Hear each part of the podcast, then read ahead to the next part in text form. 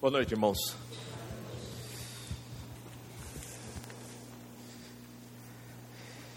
Eu gostaria que os irmãos abrissem essa palavra inerrante, infalível, inspirada e suficiente e eficiente de Deus, em Mateus no capítulo 9. Eu não vou pregar em Mateus 28, porque essa é a parte de duas exposições minhas a semana que vem. Para sobre o verdadeiro evangelho, a minha parte vai ser o verdadeiro evangelho e as nações. Então, Mateus 28. Mas uh, hoje pela manhã eu fiz uma exposição com os irmãos em Lucas capítulo 5, que é um texto paralelo de Mateus capítulo 4. E hoje à noite nós vamos ler Mateus capítulo 9. E durante a, a conferência da, da, Reformada nós vamos nos chegar no último uh, capítulo de Mateus 28. Mateus capítulo 9. Eu gostaria de ler para os irmãos, ler com os irmãos, Mateus 9, 35 a 38, mas também ler os capítulos 10, 1 e 10, 5, porque é uma continuação. Os irmãos sabem que Mateus não dividiu o evangelho dele em capítulos e versículos, mas alguns anos depois, para facilitar, e quando nós tínhamos livros para facilitar que todos pudessem encontrar, alguém fez divisão em capítulos, depois fizeram divisão em versículos e algumas dessas divisões não estão bem feitas. Então o texto está completo, mas as divisões fizeram, algumas delas não estão, não estão bem feitas. Tem um texto em 1 Coríntios que eu acho que uh, Calvino, quando olhou, por exemplo, se olhar, olhar 1 Coríntios capítulo 10, o 11, 1 é conclusão do capítulo 10. Até hoje a gente não sabe como é que a pessoa fez essa divisão, porque capítulo 11, versículo 1 é a conclusão do capítulo 10, praticamente. Em 1 Coríntios é muito fácil você fazer o esboço. Calvino achava que talvez o cara estava andando em cima de um cavalo. E na hora que fez a divisão, deu um pulo, pum, errou o ponto. E aqui é só para os irmãos saberem que a continuação do capítulo 10 é parte deste, deste contexto aqui. Uh, antes de ler Mateus 9, 35, abram, vão até Mateus 4. Mateus 4, Mateus 4, você tem o início do ministério do Senhor Jesus. Hoje nós vamos um pouquinho mais no centro, no tempo do ministério do Senhor Jesus. E essa semana que vem nós vamos no final do ministério do Senhor Jesus, depois da ressurreição. No início do ministério do Senhor Jesus, ele começa recrutando os discípulos, como nós pregamos hoje pela manhã. E o texto paralelo de hoje de manhã é Mateus 4, 18 a 22. Mas logo depois de Mateus 4, 18 a 22, quando o Senhor Jesus recruta os seus primeiros discípulos, Mateus faz um resumo do ministério do Senhor Jesus com estas palavras. Veja lá, Mateus 4, 23. Percorria Jesus toda a Galileia, ensinando nas sinagogas, pregando o evangelho do reino e curando toda sorte de doenças e enfermidades entre o povo. E a sua fama correu por toda a Síria. Trouxeram-lhe então todos os doentes, acometidos de várias enfermidades e tormentos, endemoniados, lunáticos e paralíticos, e ele os curou e da Galiléia, Decápolis, Jerusalém, Judéia e da além do Jordão, numerosas multidões o seguiram. O seguiam. Essa é a maneira como Mateus faz a primeiro resumo no início do ministério do Senhor Jesus.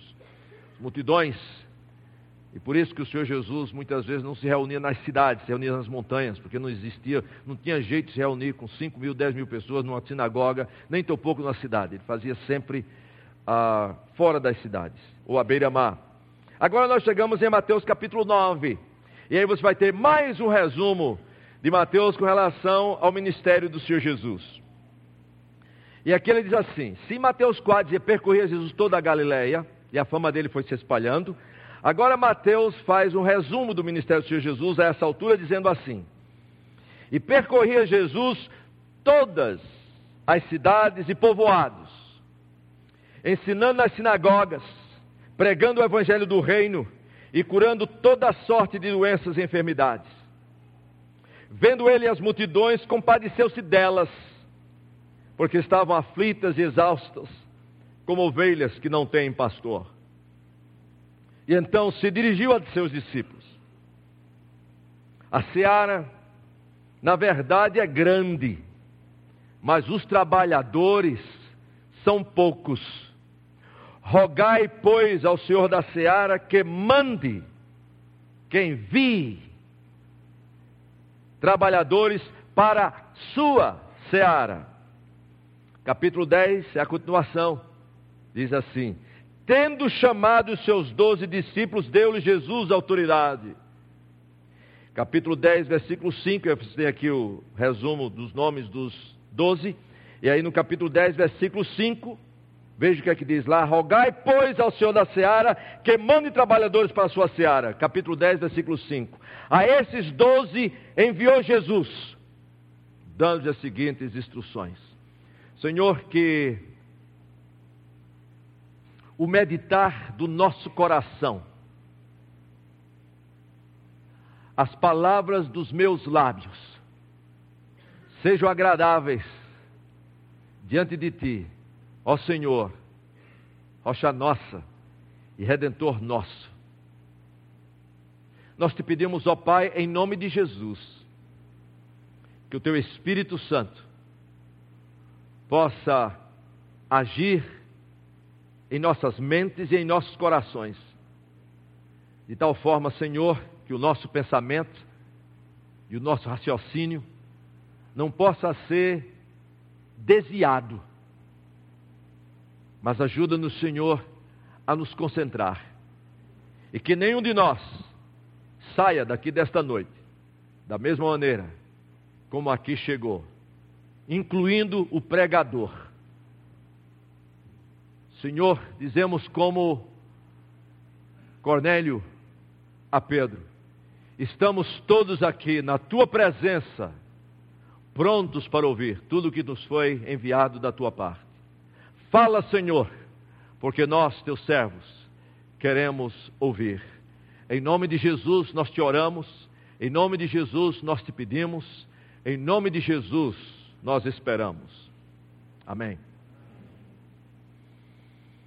Irmão, se eu fosse dar um, um título para essa exposição aqui de Mateus 9, 35 a 10, 1 e 10, 5, seria assim o Senhor da seara e o Senhor dos cefeiros.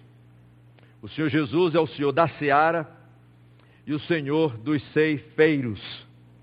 E eu gostaria de destacar, já que o contexto aqui é do ministério do Senhor Jesus, e o que nós queremos fazer aqui é chamar a atenção para Jesus, nós somos apenas servos por meio de quem outros vão crer. A Bíblia é sobre Jesus. Eu não tenho outra pessoa a pregar, mas a pessoa de Jesus. Eu não tenho outra, outra palavra a ler, mas a palavra de Jesus, que é a palavra, que é a Bíblia Sagrada. E eu gostaria de, com vocês, nesta noite, estudarmos esse texto. E eu vou ressaltar quatro coisas. Em Mateus 9, versículos 35 a 38. Quatro coisas. No início do ministério do Senhor Jesus, irmão, viram Jesus recrutando seus discípulos e agora ministrando as multidões, porque o Senhor Jesus sempre ministrou a igreja, que é representada pelos discípulos, e as multidões. Para o Senhor Jesus nunca é uma questão de preferência, esse ou outro, mas ambos. A igreja para a edificação dos discípulos e as multidões para a salvação destes que se tornavam seus discípulos e eram edificados para que alcançassem outros.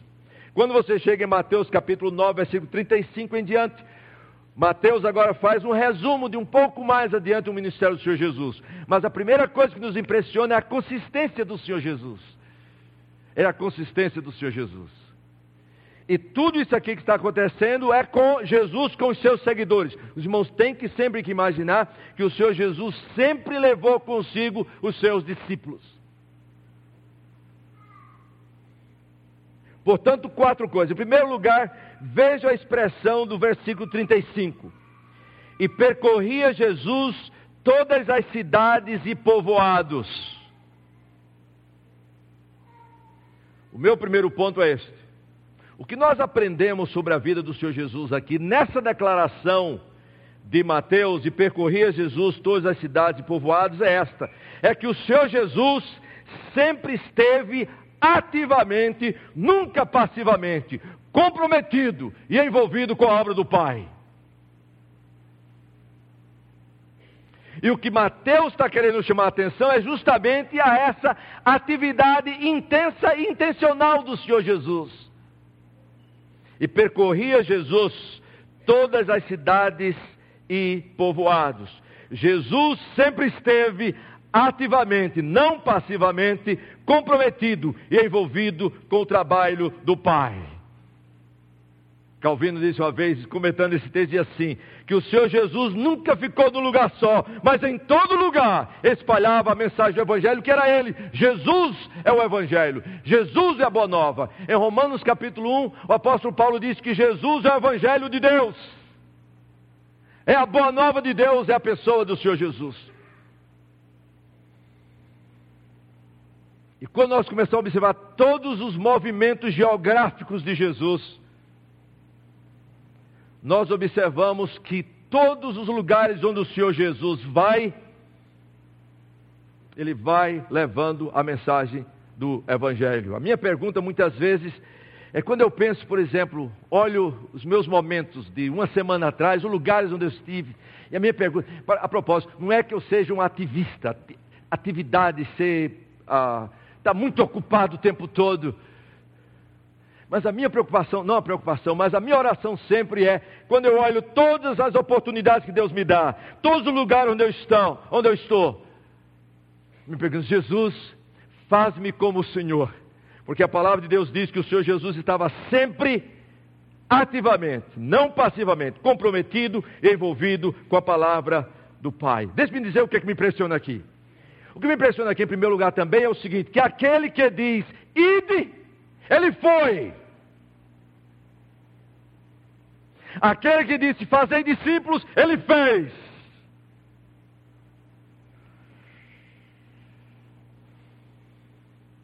Onde quer que o Senhor Jesus ia, percorria, diz ele, todas as cidades e povoados.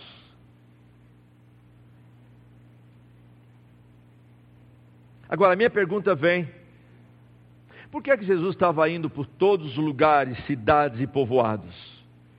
Deixe-me dizer porquê, a palavra de Deus vai deixar muito claro. Já mencionei isso pela manhã, só ler João capítulo 4, versículo 34. Por que o Senhor Jesus percorria todas as cidades e povoados? Porque o Senhor Jesus viveu a vida da perspectiva centrada no trabalho e na vontade do Pai dele.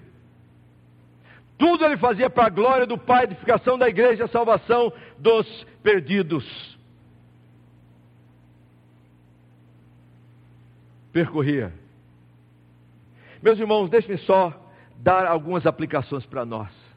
E o que me impressiona é que nesse percorrer do Senhor Jesus, deixe-me colocar dessa maneira. Uma vez, irmãos, meditando na Escritura Sagrada, eu peguei o mapa. E meditando nas Escrituras Sagradas, comecei a meter, tentar acompanhar o Senhor Jesus. Se a gente pensa que a nossa vida é uma vida ativa, abra as suas Bíblias em Mateus capítulo. Você está com a Bíblia aberta. Vão em capítulo, vou só ler, não vou nem começar. Veja lá, começar no capítulo, capítulo 8. Não vou ler esses dois capítulos, só alguns versículos. Abre a tua Bíblia lá. Ah, como eu gosto quando vejo.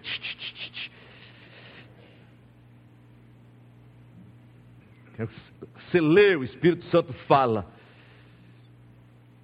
Veja lá, capítulo 8, versículo 1. Ora, descendo ele do monte, grandes multidões o seguiram. Seguiram. Capítulo 8, versículo 5. Tendo Jesus entrado em Cafarnaum, apresentou-se um centurião implorando capítulo 8, versículo 14. Tendo Jesus chegado à casa de Pedro, fio a sogra desse acamada e ardendo em febre. Capítulo 8, versículo 16. Chegada a tarde, trouxeram-lhe multidões, muitos endemoniados, e ele meramente com a palavra expeliu os espíritos. Capítulo 8, versículo 18. Vendo Jesus muita gente ao seu redor, ordenou que se passasse para outra margem. Capítulo 8, versículo 23. Entrando ele no barco, seus discípulos o seguiram. E eis que sobreveio no mar uma grande tempestade. Capítulo 8, versículo 28. Tendo ele chegado a outra margem, até os gadarenos vieram ao encontro dois endemoniados. Capítulo 9, versículo 1. Entrando Jesus no barco, passou para outra banda e foi para a sua própria cidade. Capítulo 9, versículo 9. Partindo Jesus dali, viu um homem chamado Mateus. Capítulo 9, versículo 10 E sucedeu que, estando ele em casa, à mesa, muitos publicanos e pecadores vieram tomar lugares com Jesus e seus discípulos.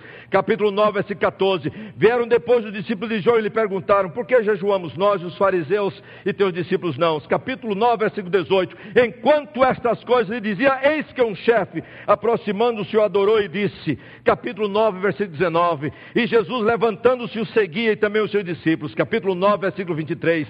Tendo Jesus chegado à casa do chefe, vendo os tocadores de flauta e o povo e alvoroço, alvoroço, disse, capítulo 9, versículo 27. Partindo Jesus dali, seguiram dois cegos clamando: Tem compaixão de nós. Capítulo 9, versículo 32. Ao retirarem-se, eles foi trazido um homem demoniado. Capítulo 9, versículo 35. Percorria Jesus todas as cidades e povoados. E os irmãos cansaram.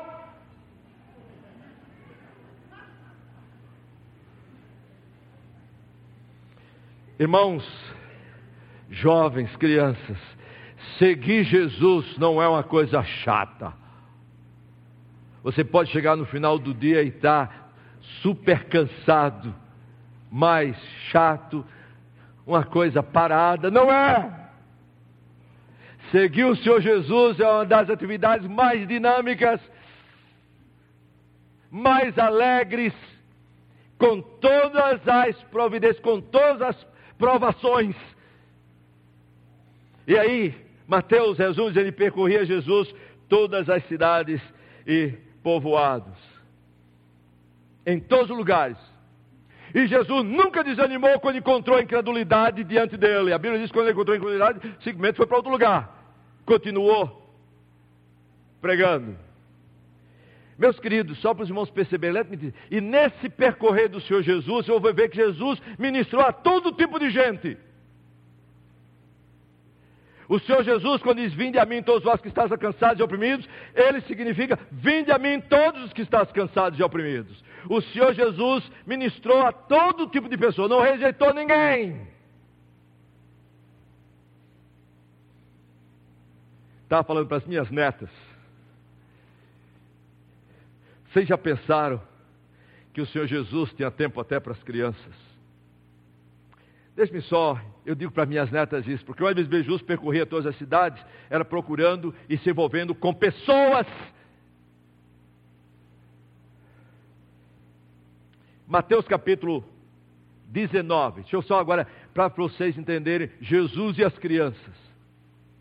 Fiquei muito contente de saber do ministério aqui, colocar as crianças aprendendo para falar para as outras crianças do Senhor Jesus. Mas em Mateus capítulo 19, vamos lá percorria Jesus. Em outras palavras, o Senhor Jesus estava sempre ativamente, não passivamente comprometido e envolvido com a obra do Pai. Isso significa que ele estava trabalhando e procurando pessoas, se envolvendo com pessoas Mateus 19. Agora vocês já viram um pouquinho do ministério intenso do Senhor Jesus. No sábado ele sempre estava na sinagoga. Marcos diz que era o costume dele. Onde quer que ele estava, no sábado ia à sinagoga. Em Mateus capítulo 19, a gente está só em Mateus. Mas Mateus capítulo 19, veja lá o que é que diz em Mateus capítulo 19, versículo 13. Trouxeram-lhe então algumas crianças. A gente não sabe quem trouxe essas crianças para Jesus. Pode ter sido os pais, pode ter sido parentes, mas o fato é que tinha pessoas trazendo crianças para Jesus. E sem dúvida nenhuma, uma das coisas que nós vamos aprender, tragam as crianças para Jesus. Veja o que a Bíblia diz. E elas traziam as crianças para que lhes impusesse as mãos e orasse do por elas. Essa é a intenção. Vamos trazer as crianças para que Jesus as abençoe. As crianças precisam da bênção de Jesus.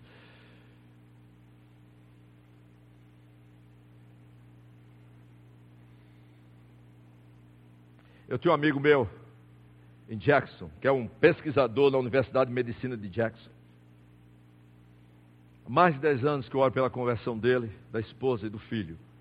Estavam lá, casou-se, tem um filhinho, agora o filho já está com uns quase 10 anos, mais de 10 anos, desde antes que o filho nascesse, que nós oramos. Convidamos, me encontrei com ele num churrasco, convidamos, veio para nossa casa, quando tem o aniversário do filho, vai lá, e nós sempre conversamos sobre as coisas do Senhor Jesus.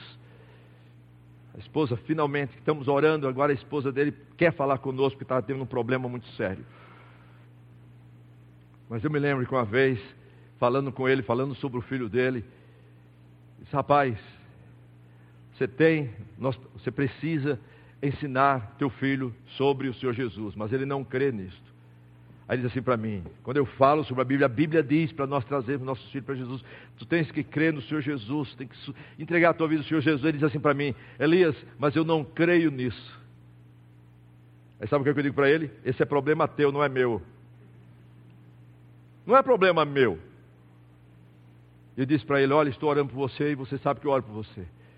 Oro que um dia o Espírito Santo vai te mostrar e você vai se arrepender dos seus pecados, entregar a tua vida ao Senhor Jesus. Mas eu oro que isso aconteça antes que seja tarde demais, porque um dia, se você crê, você vai ver as realidades, a verdade. Se você não crê, um dia, seja lá o for, crendo ou não crendo, você vai ver que o que estou falando é a verdade. E outra coisa, diante de Deus você é responsável por trazer o seu filho. Mas de qualquer maneira, veja bem. Aí veja o que, é que tem no final do capítulo, do, do capítulo 19, versículo 13. O que é que diz lá, irmãos? Mas os discípulos os repreendiam. Agora eu sei que muita pessoa fica falando assim, é porque provavelmente Jesus estava cansado. A Bíblia nunca diz que Jesus está cansado aqui. Aliás, vocês vão ver depois, Jesus está simplesmente olhando para o que os discípulos estavam fazendo.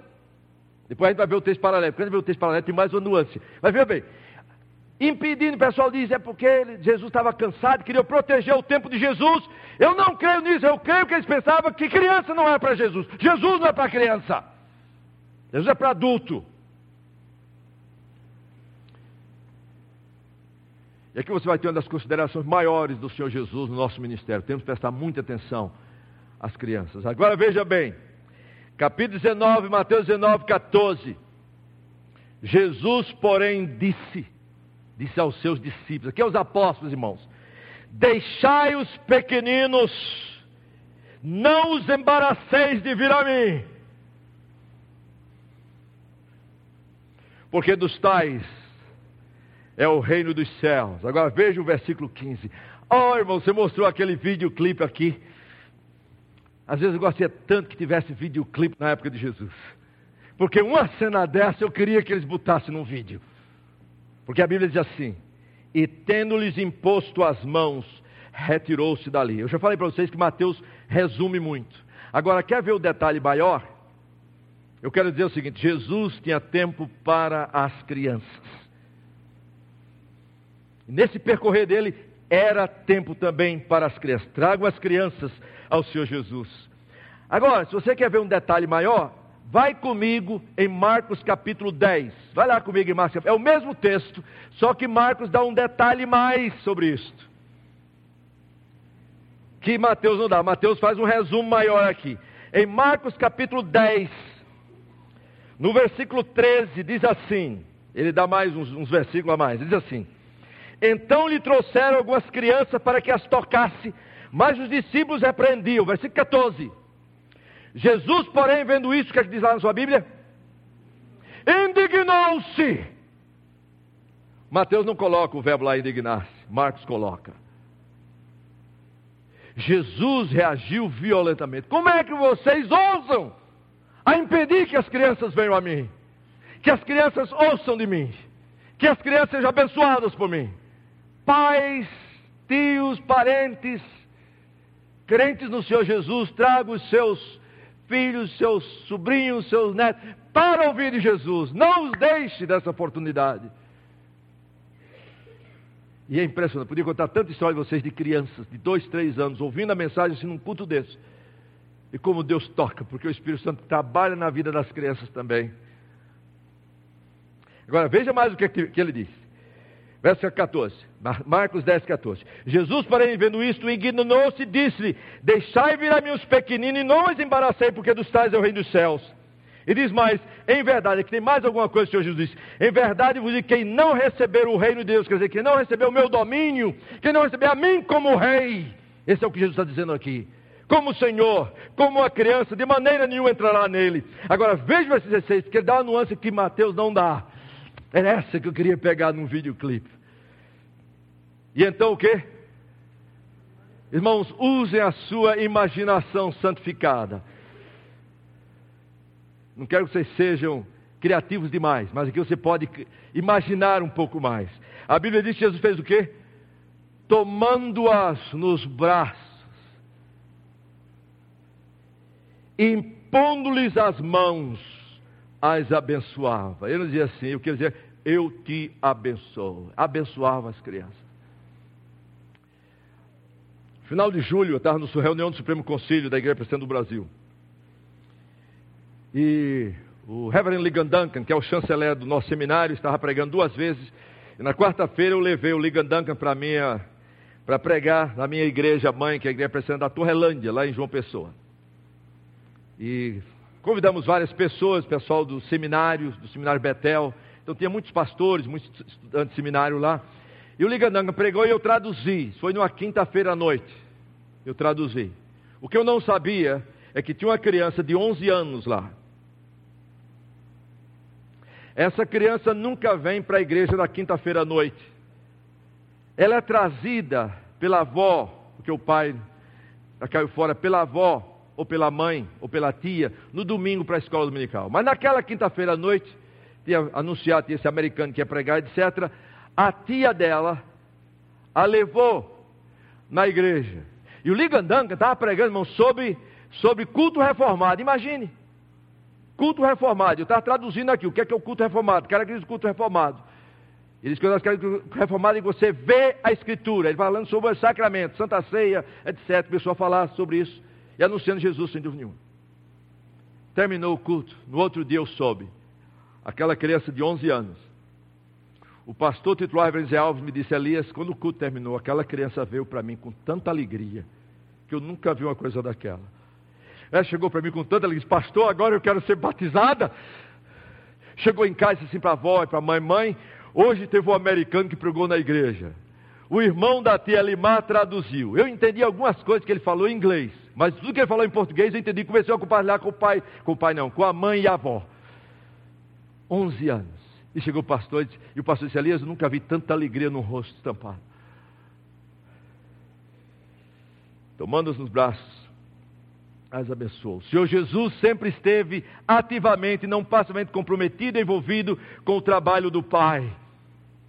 E o que me impressiona mais nessa atividade do Senhor Jesus é que o Senhor Jesus vai encontrar o Senhor Jesus, se o Senhor Jesus está lidando, lidando com uma pessoa, parece que só existe esta pessoa na frente dele.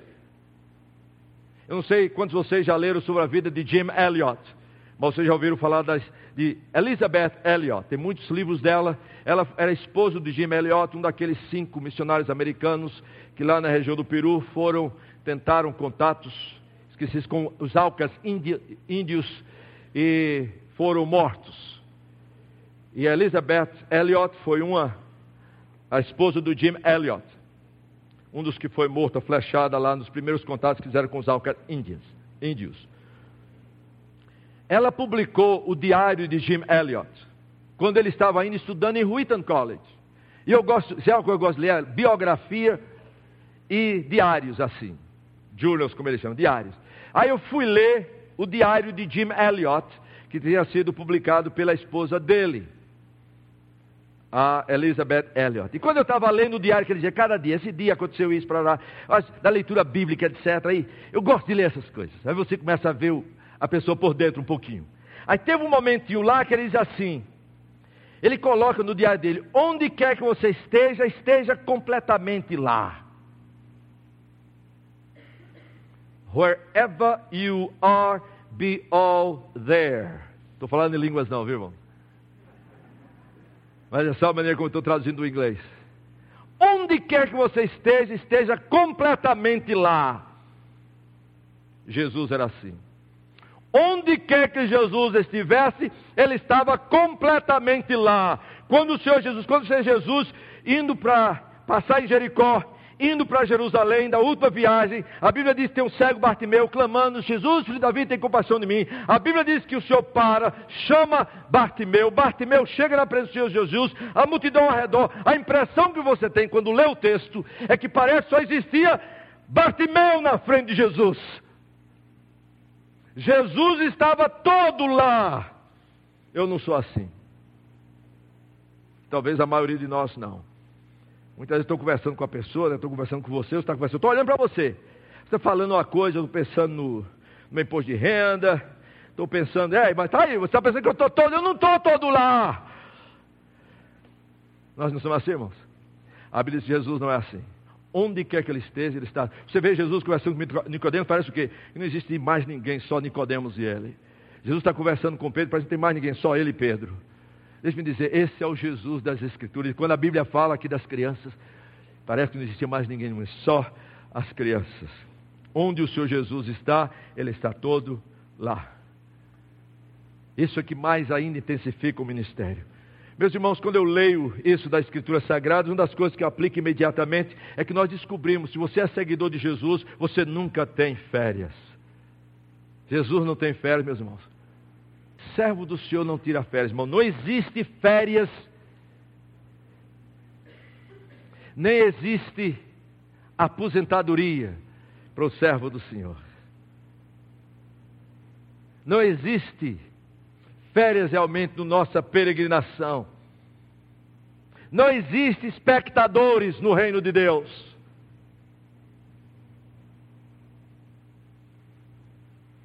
Às vezes que eu pego no avião, entro no avião, às vezes pego e irmão, senhor, Espera, você tem um dia, você sabe como é o negócio. Você tem o um dia todinho lá, eu fico trabalhando lá, eu tenho que pegar um avião de 4 horas da tarde, de 5 horas da tarde para ir para Atlanta, para ir não sei para onde. Aí você fica trabalhando até 3 horas da tarde, você chega, a esposa vai, leva você no aeroporto, você entra direto.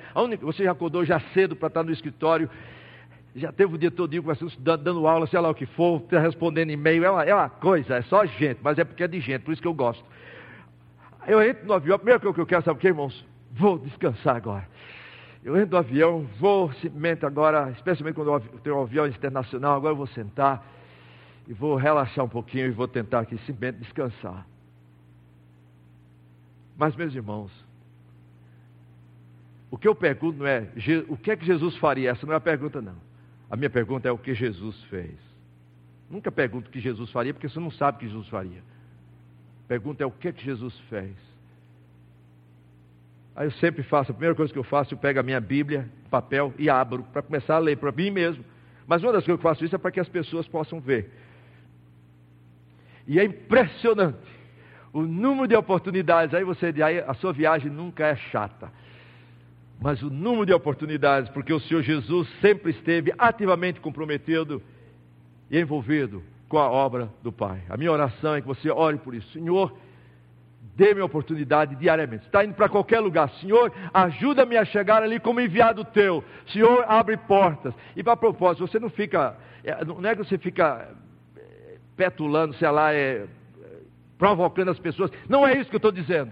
Mas a oração do Senhor, você, você é intencional, você vai para o banco, sei lá onde for. Ó oh, Senhor, ajuda-me a oportunidade, dá uma oportunidade de conversar, de conhecer pessoas e de fazer com que as pessoas conheçam o meu Senhor e o meu Salvador. O Senhor Jesus sempre esteve ativamente. Eu vou trazer agora as três outras pontos para vocês. Essa é a primeira coisa, Mateus 9:35. O Senhor Jesus percorria todas as cidades povoados. O Senhor Jesus sempre esteve ativamente, nunca passivamente, comprometido e envolvido com a obra do Pai. E a minha oração é que você viva a sua vida de uma maneira ativa, nunca passiva.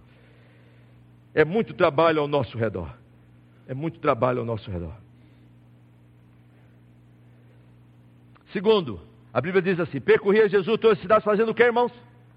Três coisas, a Bíblia diz. Tem três verbos no particípio, até em português é em particípio. Três verbos aí no gerúndio. É gerúndio, né, em português? Gerúndio, em inglês é particípio. Particípio presente. Veja bem.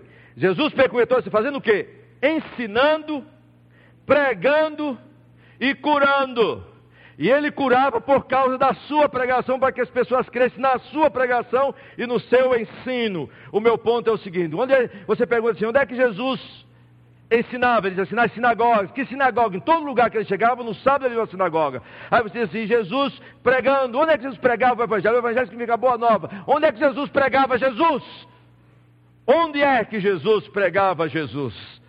Aí você vai ficar impressionado porque a palavra do Senhor nos mostra muito claro que o Senhor Jesus, você vai encontrar Jesus pregando ensinando aonde? Em casas, na beira-mar, em contexto de casamento, até em cemitérios. Meu ponto é o seguinte: Uma das coisas que me impressiona com essa declaração é essa: que o Senhor Jesus usou e aproveitou de maneira legítima todas as situações, todos os, os meios para, e circunstâncias da sua vida para proclamar o evangelho do seu reino, dele como rei. Todas as ocasiões. O Senhor Jesus usou para proclamar a mensagem do seu reino. Todos os meios que ele podia ter. Se você perguntar onde é que ele pregou, onde é que ele ensinou, onde é que ele curou, em todos os lugares. Você vai ver o Senhor Jesus à beira de poços. Você vai ver o Senhor Jesus em casamentos. Você vai ver Jesus participando das festas judaicas de, de Páscoa, do tabernáculo, de Pentecoste. Você vai ver Jesus usando barcos, praias, casas, templo e até cemitérios. Ele aproveitou todas as oportunidades todas as circunstâncias, para de uma forma ou outra fazer manifesto a sua, o seu reino, a sua mensagem. A minha pergunta é, meus irmãos, nós somos seguidores de Jesus? Nós realmente usamos conscientemente todas as oportunidades, todas as circunstâncias, todos os momentos, conscientemente para a glória do Senhor Jesus, a edificação do povo de Deus, se por acaso está ao nosso redor, e a salvação daqueles que ainda não, se, não o conhecem. Isso o Senhor Jesus fez. Terceiro, eu oro que os irmãos vão aproveitar todas as suas oportunidades.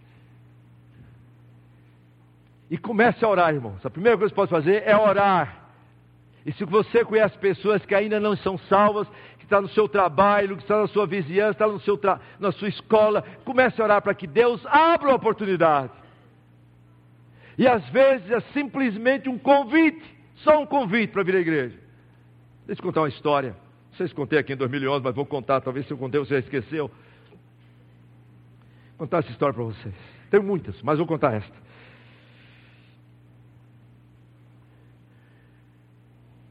O irmão mais novo do meu pai, meu pai está com 85 anos, o irmão dele já deve estar com os 80 hoje. O irmão mais novo do meu pai nunca queria saber de igreja nem de evangelho.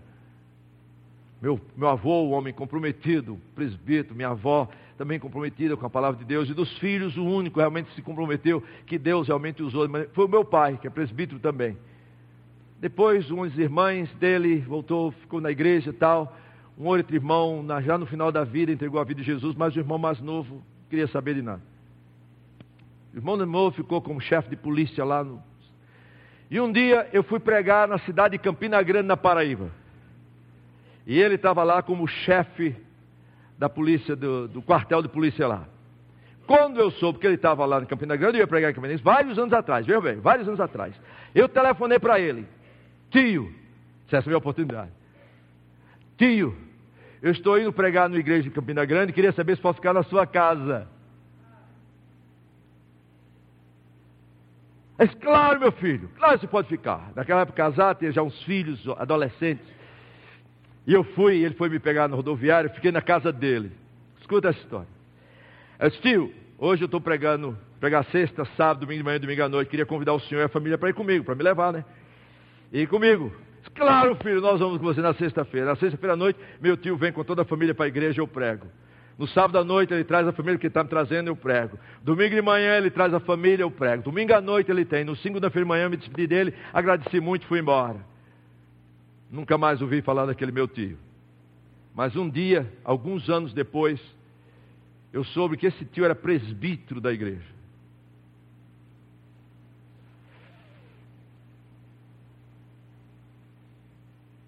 Três anos atrás, mais ou menos. Eu estou com meu cunhado, a gente está passeando, andando, porque ele trabalha, gosta de ir para o interior, ele viaja para o interior por causa da, do trabalho dele. Eu, quando eu estou lá no, no, em João Pessoa, eu sempre digo, rapaz, eu quero ir contigo para o interior. Aí nesse dia ele ia passar por Campina Grande. Na volta, quando ele estava passando por Campina Grande, disse, rapaz, o tio não mora aqui? Mora. Tu sabes onde mora o tio? O tio ele disse, sei, já os filhos, já tudo casado, tudo. Você não dá para passar por lá porque faz muitos anos. A última vez que eu falei com o tio foi quando eu vim aqui há muitos anos atrás pregar e ele me levou para a igreja, não estava nem na igreja. Irmãos, ele me levou na casa do meu tio nessa época, ele era o chefe do Detran, mas ele não estava lá, estava com o chefe do Detran em Campina Grande. Quando eu chego na casa da esposa, as filhas, filhas casadas lá, aí uma filha chega assim, seu alarme. Uma filha olhou para mim e disse: Elias, você sabe porque todos nós estamos na igreja, o filho dele é diácono da igreja. Eu disse: Não tenho a mínima ideia, mas eu estou muito contente. Eu lembra o dia que você veio pregar aqui em Campina Grande? Se lembro. Lembra quando você convidou o pai para ir para a igreja com você? Lembro. A partir daquele domingo, meu pai nunca mais deixou de ir para a igreja. Deus transformou a vida dele, Deus transformou a vida da família dele, estamos todos na igreja. E um filho, diácono da igreja. Ele, presbítero da igreja, tesoureiro da igreja. O que eu descobri, irmãos, é muito simples, mas a palavra de Deus é muito clara. O Senhor Jesus aproveitou todas as oportunidades e todas as circunstâncias. Porque, meus queridos, deixe-me dizer isso para você. Quando alguém chega ao conhecimento do Senhor Jesus, Deus já usou vários elos às vezes você vai ser o último, talvez, que vai compartilhar e a pessoa esclarece, crê no Senhor Jesus. Mas você tem que entender que naquele processo você pode ter, já houve circunstâncias na vida dele, tem pessoas orando por ele, teve alguém que deu um folheto, tem alguém que falou alguma coisa. Então, quando alguém chega a esse conhecimento do Senhor Jesus, é como uma corrente de vários elos. Talvez você vai ser o último nessa corrente da decisão dele. Mas todos esses elos contam. Eu digo para o Senhor, Jesus, eu quero ser pelo menos um elo desse. Tive uma ocasião, deixei pelo menos a literatura com ele, falei alguma coisa para ele.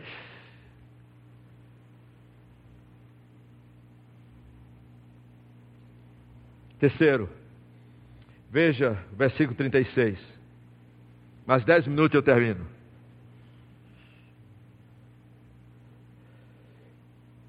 Versículo 36. Vendo ele as multidões, compadeceu-se delas, porque estavam aflitas e exaustas, como ovelhas que não têm pastor. Sublinhe, não precisa sublinhar, mas presta atenção na sua Bíblia. Vendo ele as multidões. Quando Jesus olha para as multidões, o que é que Jesus vê? Quando você olha para as pessoas, o é, que é que você vê? A primeira coisa que o Senhor Jesus viu é que ele olha para as multidões pela perspectiva das necessidades espirituais deste povo. A Bíblia diz que ele viu, compadeceu-se delas, porque estavam aflitas e exaustas, como ovelha que não tem pastor, e ele é o pastor das ovelhas.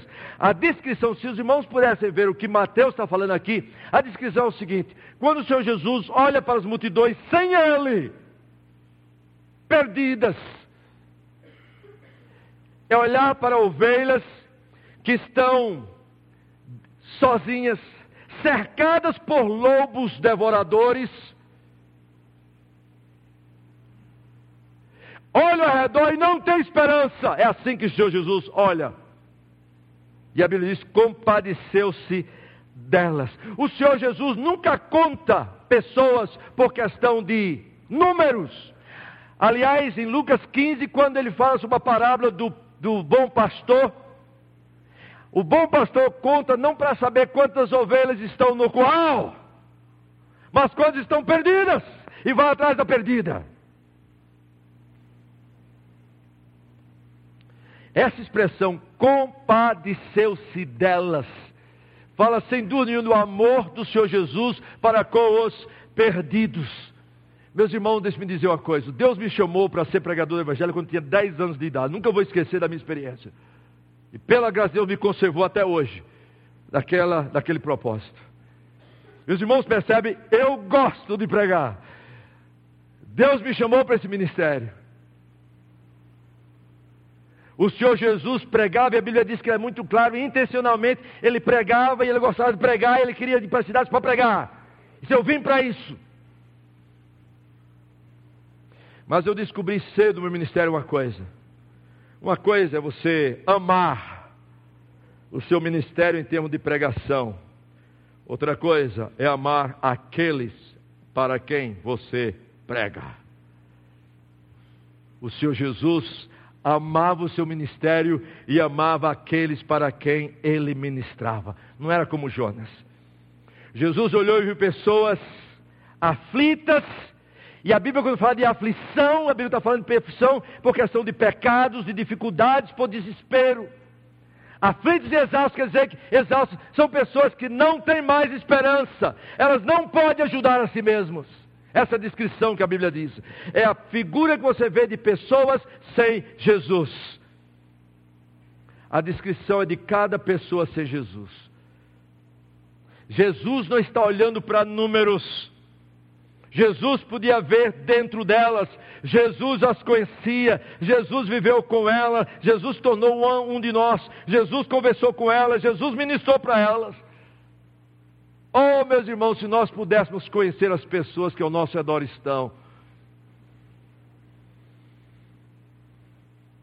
Alguns jovens aqui olham, por exemplo, para é, é Britney Spears, né? Teve um momento, né, alguns anos atrás, Britney Spears, sucesso. Toda menina olhava para Britney Spears. Lá nos Estados Unidos, Xuxa foi fora, Britney Spears. Todo mundo queria ser Britney, Britney Spears. Aos 20 anos mais ou menos, eu dei uma entrevista, eu vi uma entrevista com ela na televisão, em que a repórter realmente foi muito, toda contente, todo mundo que, olha, alegre, e, e, e, tem dinheiro, e tem fama, e todo mundo gosta, toda bonita, todo mundo quer casar com ela. Houve uma entrevista, e eu já ouvi várias dessas entrevistas, com Madonna, com outras. Um momento na entrevista que ela não podia mais aguentar de choro. Aquilo que você vê, irmãos, a alegria é só em Jesus. Oh, Jesus olha pelo coração. As pessoas estão aqui alegres, contentes, aparentemente fazendo as pessoas sorrirem, como Robin Williams. E o que você não sabe é o que está acontecendo no coração das pessoas. Jesus vê o coração. Ah, se você. Eu tinha um amigo meu lá nos Estados Unidos que não era crente, mas ficou amigo nosso. E todo ano ele tinha os dois carros novos. Satisfação dele, chegar no final do ano e comprar dois carros novos, grandes, bonitos. Um para ir para o trabalho e outro para passear. Todo ano. Vinha lá para mostrar o carro. Eu disse, mas rapaz, é, essa é uma vida boa, não? O cara tem dinheiro, pronto, compra o carro e acabou-se. Mas depois descobri o seguinte. Quando eu comecei a me aproximar mais da vida dele, do trabalho dele, etc. Vi sobre os problemas pessoais, de relacionamentos, seja lá o que for. E o que ele fazia realmente é uma maneira como ele sublimava. Comprava um carro que saía dirigindo, tinha aquela satisfação. Depois de seis meses, o carro não dava mais satisfação, tinha, tem que fazer outra coisa. Só Jesus satisfaz. Jesus olha para essas pessoas dessa maneira. Finalmente, eu queria que os irmãos lembrassem disso. Não se iludam. Não existe vida sem Jesus. Finalmente, o Senhor Jesus vê as multidões, se compadece delas como ovelhas que não têm pastor. Versículo 37, agora eu vou terminar. E a Bíblia diz agora que Jesus fala o quê? Então se dirigiu aos discípulos. Agora Jesus vai falar para quem? Para a igreja. As multidões representam os perdidos, os perdidos, mas os discípulos representam a igreja. Aí Jesus agora se vira para a igreja e diz assim: A seara na verdade é grande e os trabalhadores são poucos, rogai, pois, ao Senhor da seara que envie os trabalhadores para a sua seara. Ele está vendo as multidões na sua frente. O meu ponto é o seguinte: meu quarto ponto é que o desafio, a missão, o trabalho de trazer a boa nova de salvação a este mundo perdido ao nosso redor foi dado à igreja. Nenhuma outra comunidade, nem partido político, seja lá que organização for, recebeu esse privilégio, este poder e essa responsabilidade, mas a igreja de Jesus. E se você se calar, e se a igreja se calar, não vai ser feito. E ele diz assim: a seara é o quê? É grande. Eu queria só que a igreja, está falando para a igreja. Meus irmãos, ele diz assim: a seara, na verdade, é grande. Sabe o que quer dizer com isso, irmãos? Não é só por causa de número de pessoas, mas porque você, quando você começa a dar com as pessoas, cada pessoa traz consigo pecados, dificuldades, desespero. Mas quando ele diz que a seara é grande, deixe-me dizer para você, eu tenho boa nova para cada um de vocês. Ele está dizendo, eu tenho um trabalho para todo mundo. Eu tenho trabalho para todo mundo. Crente preguiçoso é contradição de termos. Ele precisa de pregadores, de médicos, de homens de negócio, de pilotos, de seja lá o que for, de crianças. Segundo, os trabalhadores são poucos. Não somente em termos de números, irmãos, mas em termos também de diferentes ministérios e capacidades e dons que o Espírito Santo habilita o seu povo. Há ministério para todo crente na igreja.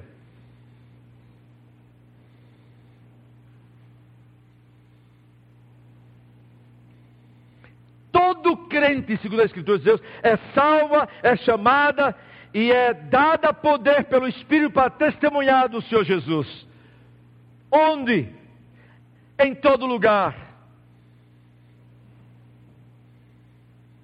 Terceiro, ele diz assim: a seara é grande, os trabalhadores são poucos. Ele diz o que? Rogai, pois, ao Senhor da seara. O que é que nós podemos fazer? Começar a orar ao Senhor. Especialmente quando nós sabemos sobre grupos em outras partes do mundo que nunca ouviram falar do Senhor Jesus. Os irmãos vão se impressionar quando você começa a conversar com as pessoas, observar que as pessoas, algumas delas estão frequentando a igreja, mas nem lê a Bíblia nem coisa nenhuma, não vão. Vou contar uma história, só para nós ilustrar aqui. A gente, por causa de viagem, vai muito para restaurante, não tem jeito, é coisa mesmo, né? negócio é negócio, a gente vai para restaurante. Mas a minha é sempre quando eu vou para um restaurante, o Senhor me dá uma oportunidade. Hoje a gente teve a oportunidade de falar com o Ademar, que já conheci o, o Antônio também. Mas aí eu estava, eu gosto de ir para restaurante também, chinês, japonês, etc. Porque eu gosto de comer o que eles botam na minha frente. Quando eu vou, eu tava na, quando eu estou em qualquer lugar do mundo, a minha esposa sabe disso. A minha esposa não é como eu. O, o Senhor Jesus, quando viu os 70, disse: Comei do que for colocado diante de vocês. Quer dizer, sem fazer pergunta. Daí eu tomei seriamente. Então, quando eu vou em qualquer lugar do mundo, o cara coloca a comida na minha frente, eu vejo, não sei nem o que é aquele negócio. É esquisito. Mas eu espero assim que o pessoal comer, por cinco segundos. Se ele comeu não morreu, eu digo, é comestível. Quer dizer, eu como.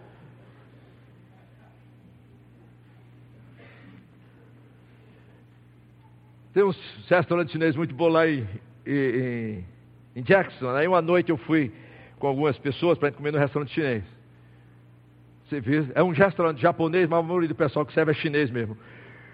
Quando terminou de jantar, eu perguntei à chinesa que estava lá nos servindo, perguntei o nome dela, ela me disse, perguntei quanto tempo ela estava nos Estados Unidos, fazia dois anos. O inglês quebrado. Mas aí eu perguntei assim para ela, me diga uma coisa, você tem uma Bíblia? E aquela chinesa disse assim para mim, o que é Bíblia? E ela não estava fazendo gozação comigo, irmãos. Eu acho que ela pensou que era um tipo de peixe que eu estava perguntando. Aí disse assim: a Bíblia é um livro. Ela disse assim: um livro sobre o quê? Expliquei para ela. Depois comprei, porque eu sempre tenho Bíblias em chinês e outras coisas que eu compro para dar. Depois a minha esposa foi levá-la.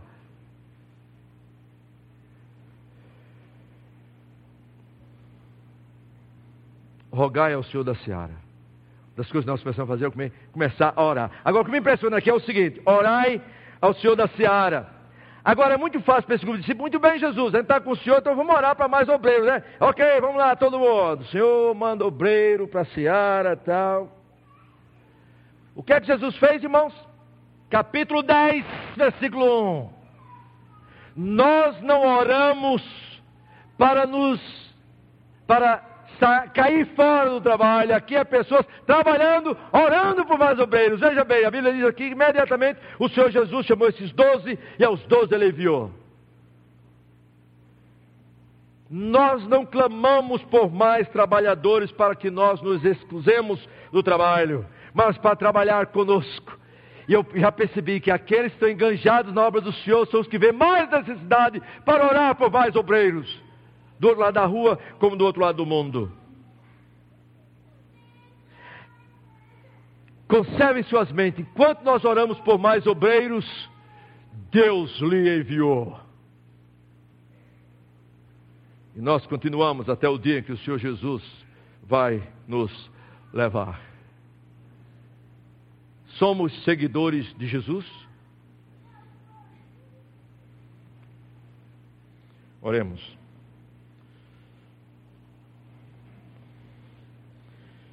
Senhor, tu és o Senhor da seara, tu és o Senhor dos ceifeiros. E nós te oramos em primeiro lugar agora, Senhor, por aqueles que aqui estão, assim como tu olhaste para os teus discípulos naquele momento e olhar as multidões perdidas, nós oramos por nós. Senhor, eis-nos aqui, envia-nos a nós. Amanhã vamos começar um novo dia. Muitos de nós vão para os seus lugares de trabalho, para as escolas e outras atividades.